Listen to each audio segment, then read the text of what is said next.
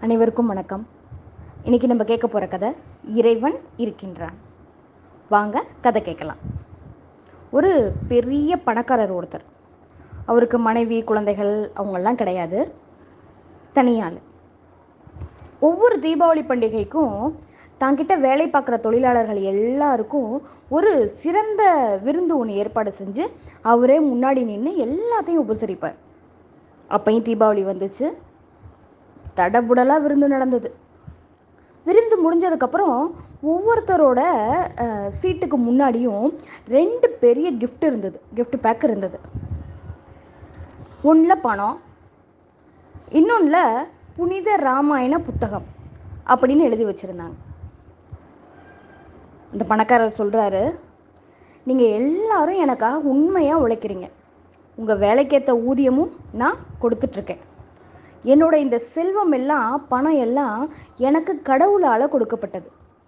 என்னோட பணத்தை நான் எப்படி செலவழிக்கிறேன் அப்படின்னு நான் கடவுளுக்கு பதில் சொல்ல கடமைப்பட்டிருக்கேன். உங்கள் முன்னாடி ரெண்டு கவர் இருக்குது ஒன்றில் பணம் இன்னொன்றில் ராமாயண புத்தகம். இதில் ஏதாவது ஒன்றை நீங்கள் தேர்ந்தெடுக்கலாம் அப்படின்னு சொல்கிறாரு ஃபஸ்ட்டு வரவர் கொஞ்சம் தயங்கியவாறே சொல்கிறாரு முதலாளி நான் ராமாயணத்தை ரொம்ப மதிக்கிறேன். ஆனால் என்னோட தாய் ரொம்ப நோய்வாய்ப்பட்டவங்க. இப்போதைக்கு என்னோடய தாய்க்கு நல்ல சிகிச்சை நான் கொடுக்கணும். அதனால் எனக்கு பணம் வேணும் அப்படின்னு சொல்லிட்டு பணம் அப்படின்னு எழுதப்பட்ட கவரை எடுத்துக்கிட்டார். அடுத்தவர் எனக்கு இருக்கிறதோ ஓலை குடிசை. அதில் நானும் என் கல் குழந்தைகளும் ரொம்ப கஷ்டப்பட்டுட்டு இருக்கோம் அதனால் நான் ஒரு கல் வீடு கட்டணும். இந்த பணம் இருந்தால் என்னோடய கனவு வீடு கட்ட முடியும். அதனால் நானும் பணத்தை எடுத்துக்கிறேன் முதலாளி அப்படின்னு சொல்லிட்டு அவரும் பணத்தை எடுத்துட்டு நகர்றாரு. இப்படியே ஒவ்வொருத்தரும் ஒவ்வொரு காரணத்தை சொல்லிட்டு பணத்தை எடுத்துக்கிட்டாங்க. கடைசியாக முதலாளியோட தோட்டத்தில் கால்நடைகளை பராமரிக்கிற ஒரு வாலிபனோட முறை. அவன் ரொம்ப ஏழை. வயதான தாய் மனைவி அப்புறம் பிள்ளைங்க இவங்களெல்லாம் வச்சுட்டு ரொம்ப கஷ்டப்படுறான். அவனுக்கு பணம் ரொம்ப ரொம்ப தேவை. அவனும் பணம் இருக்க கவர்கிட்ட போய் அதை கையில் எடுத்து வச்சுக்கிட்டு என்னோட தேவைக்கு நான் எப்போ கேட்டாலும் நீங்கள் பணம் தர தான் போகிறீங்க அது மட்டும் இல்லாமல் என்னோட அம்மா அடிக்கடி சொல்லுவாங்க ஏழ்மை அப்படிங்கிறதும் நமக்கு கடவுளால் கொடுக்கப்பட்டது. நம் தேவைகளை நிறைவேற்றுபவனாக எல்லாம் வல்ல இறைவன் இருக்கிறான். அதனால் என்ன பண்ணணும்? அவர் கொடுத்த ஏழ்மையையும் நாம் ஏற்றுக்கணும் அப்படின்னு அடிக்கடி சொல்லுவாங்க.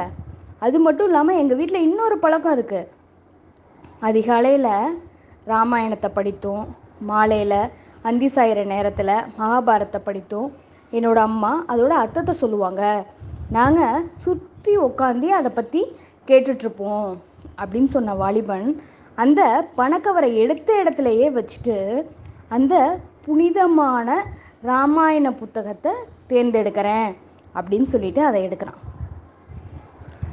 அந்த புனித ராமாயணம் இருந்த பெரிய கவரை எடுத்தவன் முதலாளிகிட்ட நன்றி சொல்லிட்டு அதை திறந்து பார்க்குறான். என்ன ஆச்சரியம்? ராமாயணம் இருந்த கவருக்குள்ள மேலும் இரண்டு கவர்கள். ஒன்றில் பணம் இன்னொன்றில் செல்வந்தரோட சொத்துக்களோட ஒரு பகுதியை தானமாக எழுதி கையெழுத்திட்ட பத்திரம். யாருக்கு அப்படின்னு மட்டும் பேர் எழுதாமல் இருந்தது அந்த இடத்துல. அந்த வாலிபன் மட்டும் இல்லை ஏனைய தொழிலாளர்கள் எல்லாருமே ரொம்ப அதிர்ந்து போனாங்க. செல்வம் நிலையானது இல்லை. இன்றைய நிலை அப்படியே தலைகீழாக மாறும். இறைவன் நினைத்தால் மனிதர்களை செல்வத்தை கொண்டு சோதிப்போம் அப்படிங்கிற குற்று எப்படி பொய்யாக முடியும்? வாலிபன் தாய் சொன்னதை நம்பினா? ஆமாம் அவர் சொ அவங்க அம்மா சொல்லி கொடுத்தாங்க அவனுக்கு. இறைவனையே நம்பு. அவன்கிட்ட மட்டுமே உன்னோட தேவைகளை கேளு.